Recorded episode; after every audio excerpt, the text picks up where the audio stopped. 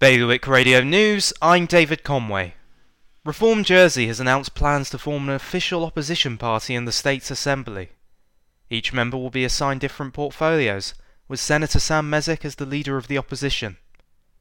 Guernsey police were investigating anti-Islamic leaflets left around St Peter Port and car windshields.